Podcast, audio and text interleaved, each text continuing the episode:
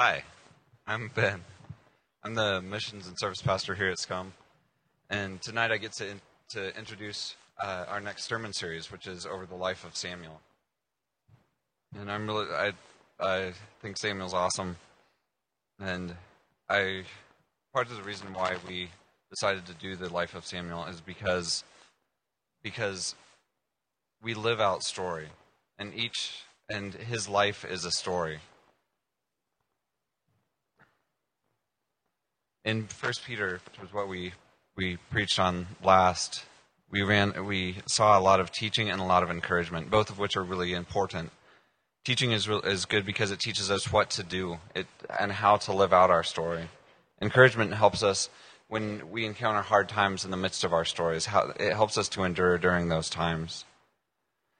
Our desire within the the life in studying the life of Samuel is that you will be able to uh, find people that you can identify with and that you will find people that you are inspired by.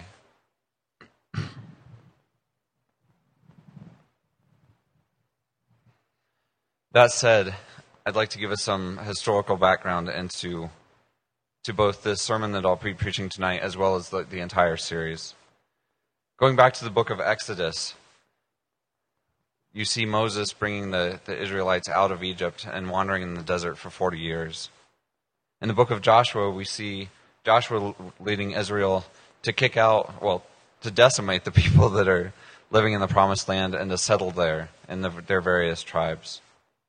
In the book of Judges, we see the different see that those different tribes don't always get along, and that because of that, different different surrounding nations attack and and raid the different tribes. And so, because Israel was was God's chosen people, He would raise up judges to mediate between the tribes during those conflicts, as well as as well as to to raise an army and defeat their enemies.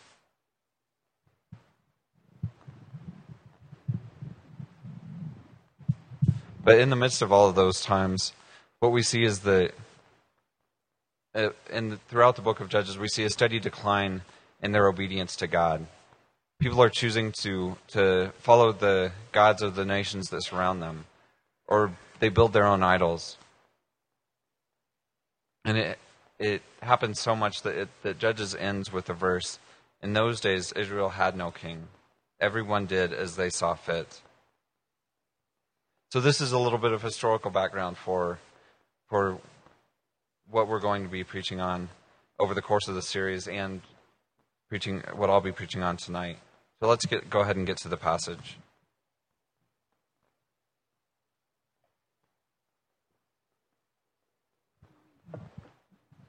There was a certain man from Ramathaim, a Zuphite from the hill country of Ephraim, whose name was Elkanah, son of Jeroham, the son of Elihu, the son of Tohu, the son of Zuph, an Ephraimite.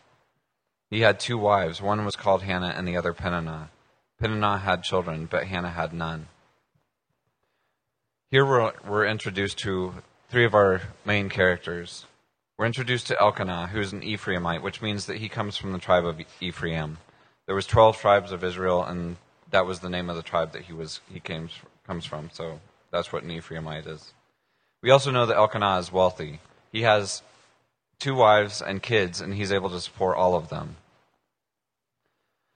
We're also introduced to Hannah, and she's most likely Elkanah's first wife. Polygamy was not unheard of in Israel at that time, but it was very, very uncommon. The most usual, usual reason why it w- occurred was because because the first wife couldn't have didn't have a son.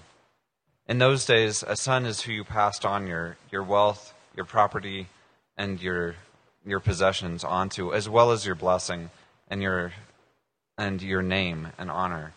If you didn't have a son, then those things were were basically dissolved into the rest of the tribe. And so Elkanah didn't want that to happen. Hannah wasn't having children, and so he he married another woman named Peninnah, and she did have kids.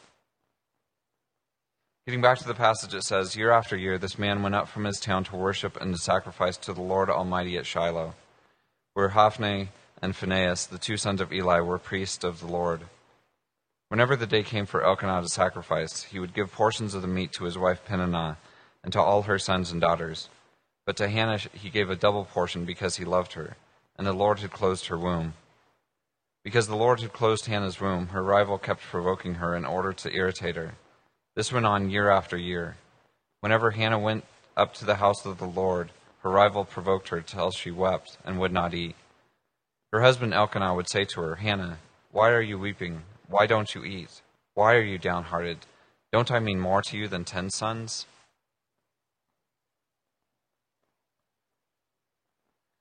Here we have a clearer picture of these three characters.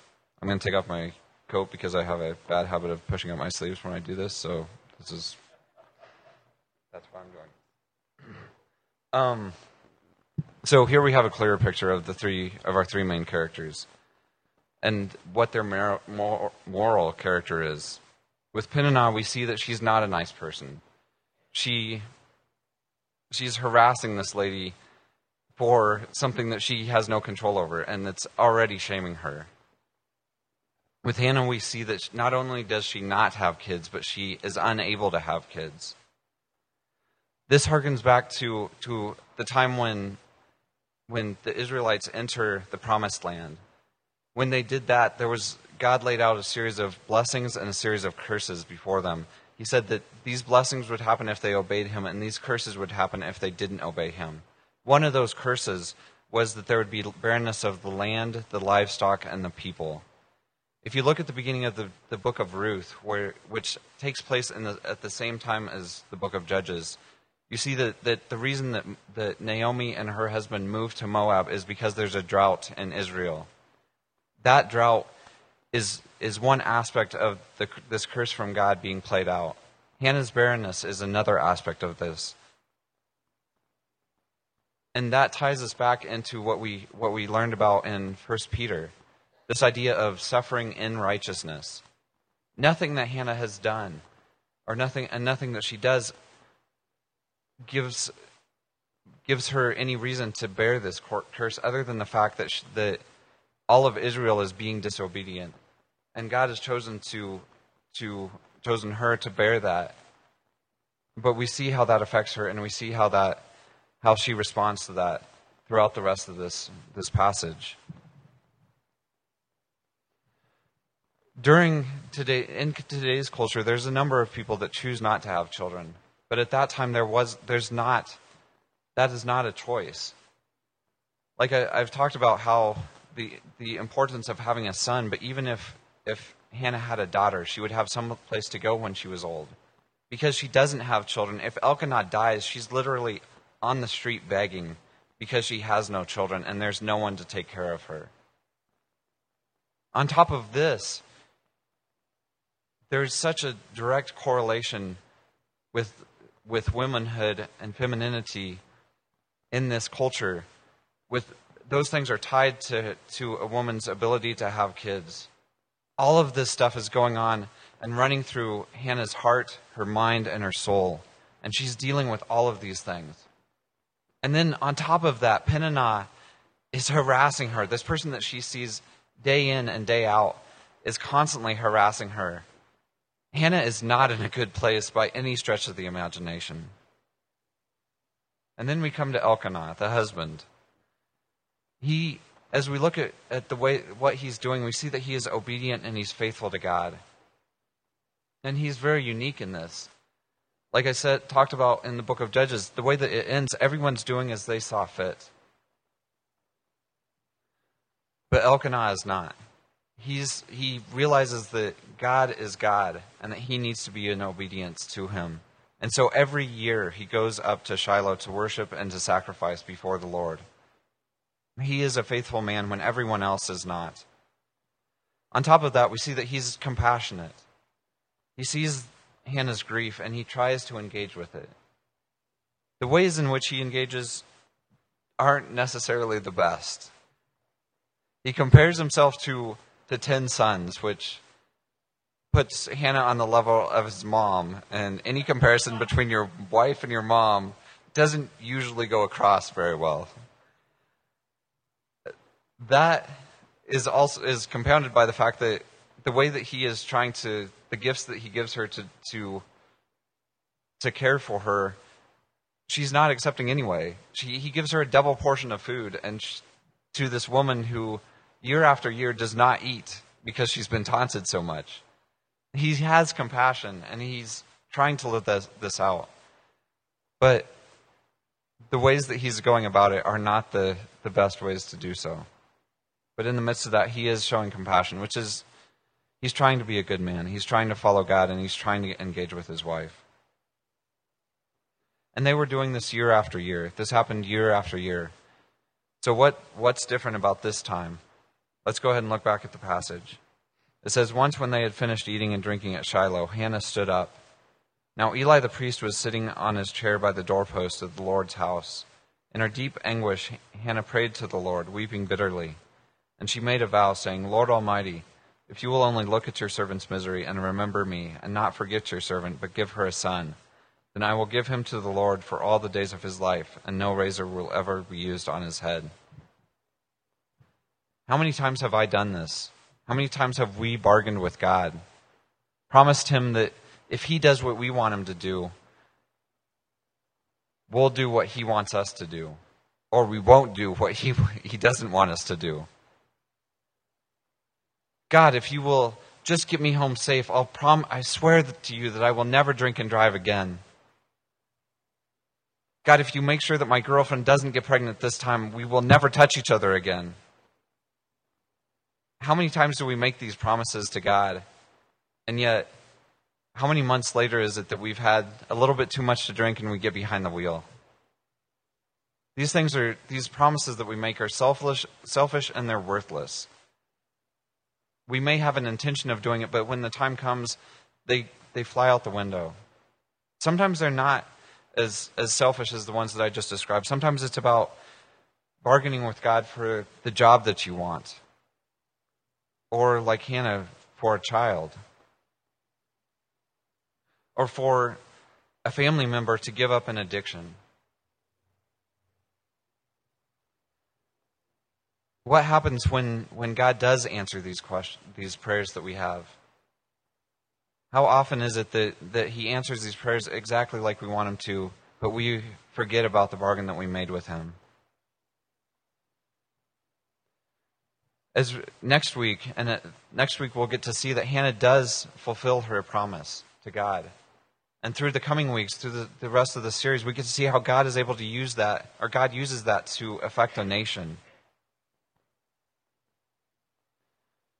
At the very end of her, this bargain that she makes with God, she talks about how no razor will ever be used on his head.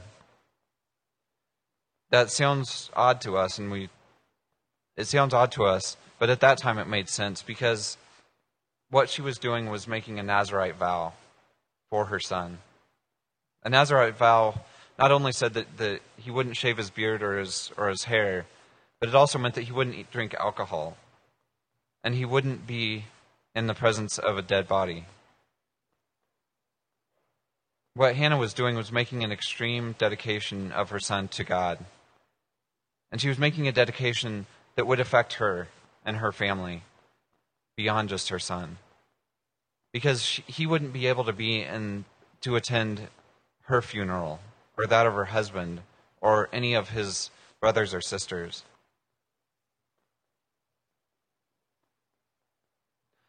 Going back to the passage, we, we read that as she kept on praying, Eli observed her mouth. Hannah was praying in her heart, and her lips were moving, but her voice was not heard. Eli thought she was drunk and said to her, How long are you going to stay drunk? Put away your wine.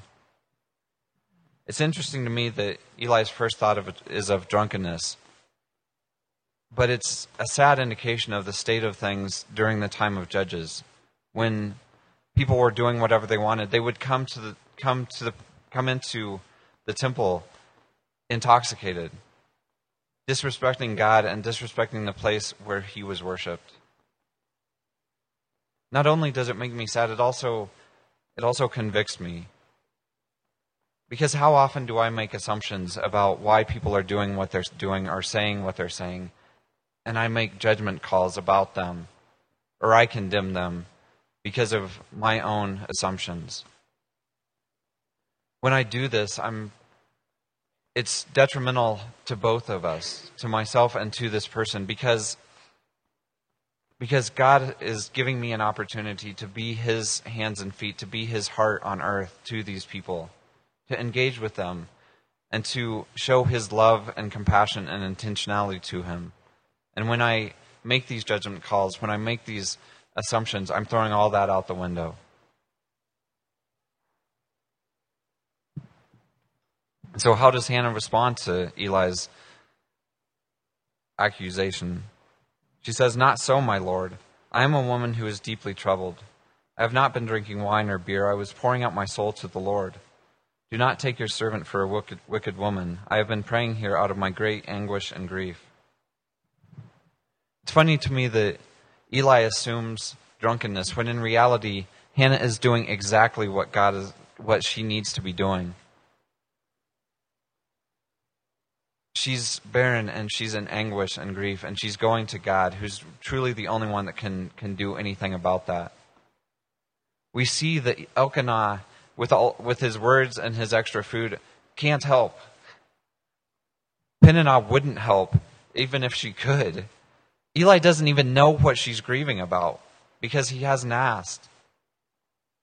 She's doing exactly what she needs to do. She's, she's taking her anguish and her grief to God, which is exactly where it needs to be. Eli realizes his mistake in making the assumptions that he does, and he, and I, the words that, he, that follow, I think, are some of the, the most important words in this passage. Eli says, Go in peace, and may the God of Israel grant you what you have asked of him. Eli speaks hope to Hannah. He speaks peace, and he adds his prayer to hers. This is something that God is calling us to do. Talking about adding his prayers to hers, I think to think about my friend Dean, who's a pastor on the native the Northern Cheyenne Reservation. There's a tradition in the Northern Cheyenne Reservation, or the Northern Cheyenne, and called a prayer tree, where they would take a piece of fabric and tie it to the limb of a tree. That fabric represents a prayer to a spirit that is not God. When Dean first got to the to the reservation, he began to pray against the pray against the prayer tree and pray against the things that, that had been prayed for prayed in these pieces of fabric. But then he was convicted by God that the things that were being prayed for were good things, and God wanted to answer them. And so be, Dean began to pray for them, but pray for them that the way in which they would be answered would draw people to Jesus and that God would get the glory through them. That's what God is calling us to do. He's calling us to speak peace and to speak hope and to pray for people and add our prayers to theirs in such a way that, that Jesus, they are drawn to Jesus and that God gets the glory. One of the most important aspects of what Eli says in this sentence is that he moves the focus from humans to God. Hannah's focus is on herself and her inability to have children. Elkanah, even Elkanah, when he engages with her and tries to comfort her, he keeps it on, on the human level, comparing himself to ten sons. But Eli doesn't do that. He reminds Hannah that God is her, her ultimate provider and he is the one that can truly answer her prayers. If you look at the, the things that, are, that Hannah is doing, she's not eating, she's weeping, she's in deep grief and anguish. These things, some of these things are similar to to people that you I'm sure that you've seen people and engaged with people that are that show these same actions and are dealing with similar things. We have the opportunity to be like Eli and to speak peace and hope to them and to add our prayers to theirs. And that's what God is calling us to do. And who knows how people re- will respond when we do those things. In the, let's see how Hannah responds in, in this. she says, May your servant find favor in your eyes. Then she went her way and ate something, and her face was no longer downcast. Early the next morning they arose and worshipped before the Lord, and they went back to their home at Ramah. Here we see the effects that Eli's words have on Hannah. She ate, her attitude changed, she worshiped God, and she went home. Hannah didn't know at this time whether or not she was going to have a son. And yet, Eli spoke hope to her, and Hannah accepted that hope, and she chose to live it out by re engaging with life. And the, the hope that she had was that God was her provider and that He would provide.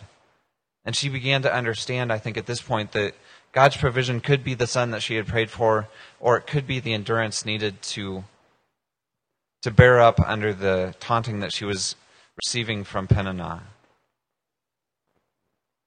Our story ends with Elkanah, with the final piece of the passage, which says, Elkanah made love to his wife Hannah, and the Lord remembered her.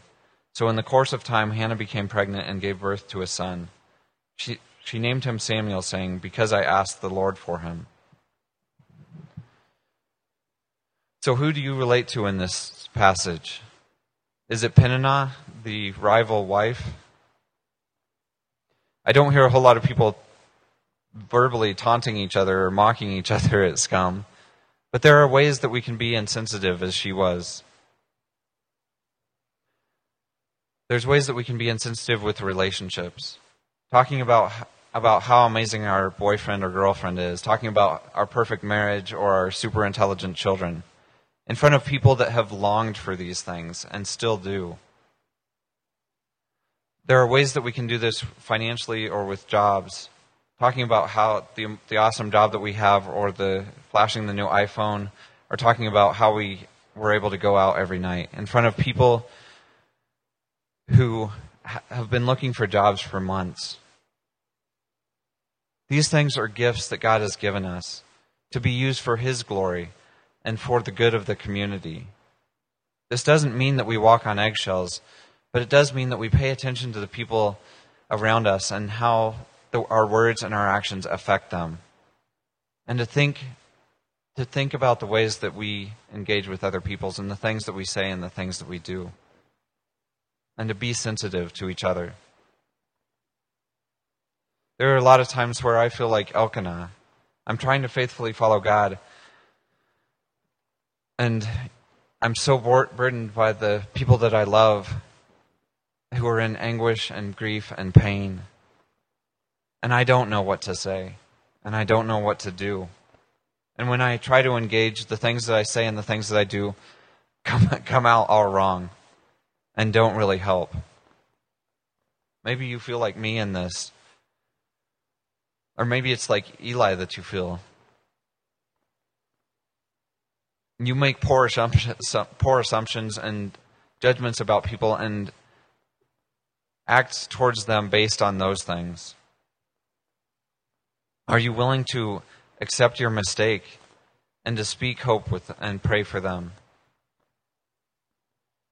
I think that at some point or another we all feel like Hannah. We all feel, feel barren and empty and misunderstood, but even by those who love us the most. We feel lonely and we feel abandoned. How long have you been praying for a friend to come to Jesus, or a spouse, or healing? What do you do when day after day, week after week, month after month, year after year, this does not happen? Do you give up, throw up your hands, and walk away? Or do you allow these longings and this unanswered prayer to drive you to pray more fervently and to drive you into God's arms even more. God wants us to be like Eli. He wants us to speak hope and to pray for people. He wants us to remind them that, that God is there. We live in a broken world. One of Les Avery's favorite benedictions starts out Everyone you meet carries a heavy load, and if you broke, if you scratch just below the surface, you will encounter tremendous pain. There is so much truth in this. Everyone that you encounter carries a tremendous amount of pain. My challenge to you tonight is to look around you. Look for these people that are in pain, that are grieving, that are in anguish. And take the opportunity to pray for them. These people could be your roommates, they could be your family, they could be the people that you work with, or the people that you go to school with, or the people that you run into at the, the supermarket, or walking down the street, or the guy behind the counter at McDonald's. If you see them, someone in, in pain, someone that's grieving, pray for them. And as you're praying, pray that, that God would reveal if He has words for you words of peace and hope for you to speak to them. And then go and do that. God wants us to be like Elkanah. He wants us to be obedient and faithful in following Him. As I was studying this, one thing that I realized was that it's only in Elkanah's faithfulness in going to Shiloh every year that Hannah was able to, to worship God in the way that God had ordained. As a lone woman, it would have been culturally unacceptable and physically unsafe for her to go to go to the temple by herself. And so in Elkanah's faithfulness in going every year, she was able to engage with God. She was he gave her space to engage with God in the ways that God had, had laid out by the law. God wants us to be obedient and faithful because in doing so we are we give people the the space that that they need to be able to engage with God and to find God in our obedience. Finally, God calls us to be like Hannah. He calls us to continue to pray even in the midst of our barrenness, in the midst of our loneliness, in the midst of feeling abandoned and empty.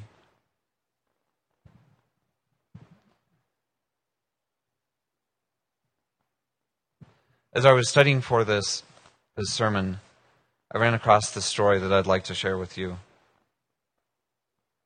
Ignatius Jan Paderewski, the famous Polish composer pianist, was once scheduled to perform at a great American concert hall for a high society extravaganza. In the audience was a mother with her fidgety nine year old son.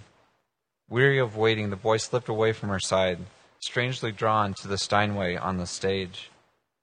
Without much notice from the audience, he sat down at the stool and began to play chopsticks. The roar of the crowd turned to shouts as hundreds yelled, Get that boy away from there! When Paderewski heard the uproar backstage, he grabbed his coat and rushed over behind the boy. Reaching around him, he be- the two, reaching around him from behind, the master began to improvise a counter melody to chopsticks. As the two of them played, Paderewski kept whispering in the boy's ear, Keep going. Don't quit. Don't stop, son. Don't stop. God is like Paderewski, and he, as he stands behind us, whispering, Don't stop being obedient like Elkanah. He's like, he's like Paderewski as he stands behind us, telling us to never quit praying like Hannah. And as we are faithful to him in doing these things, he composes amazing and beautiful counter melodies with our faithfulness. This literally begins the life of Samuel. He is an answer to prayer. He is dedicated by his mother to God. And in the, follow- in the coming weeks, we get to see how he lives out his parents' obedience. Because he does these things, God uses him to usher in kings First King Saul and then King David. God uses him to foster the transition between Israel being ruled by judges to Israel being a monarchy. And, and Samuel affects an entire nation because of his faithfulness to God. As we go th- as we continue this study, our desire is that, that you will be inspired by people like Hannah, people like Samuel, people like Elkanah and Eli. And that you will that we will contrast them with people like Peninnah, who we should not be inspired by and who we should learn how not to live. I really like Samuel. I think he's awesome. One of the, the major reasons why is because time after time he faithfully and he boldly acts and speaks with humility and wisdom as God calls him to. And as he does this, he stays mainly in the spot in the he doesn't he stays mainly in the background. He allows others to take the spotlight. All of these things I think are qualities that we can all take into ourselves and live out as we follow Jesus. My ultimate desire is that we will all be inspired to be more like Samuel as we faithfully follow God with the decisions that we make and the choices that we're given. Because in doing so, we are being, being obedient to God as we live out the individual stories that He is writing with our lives. Thanks.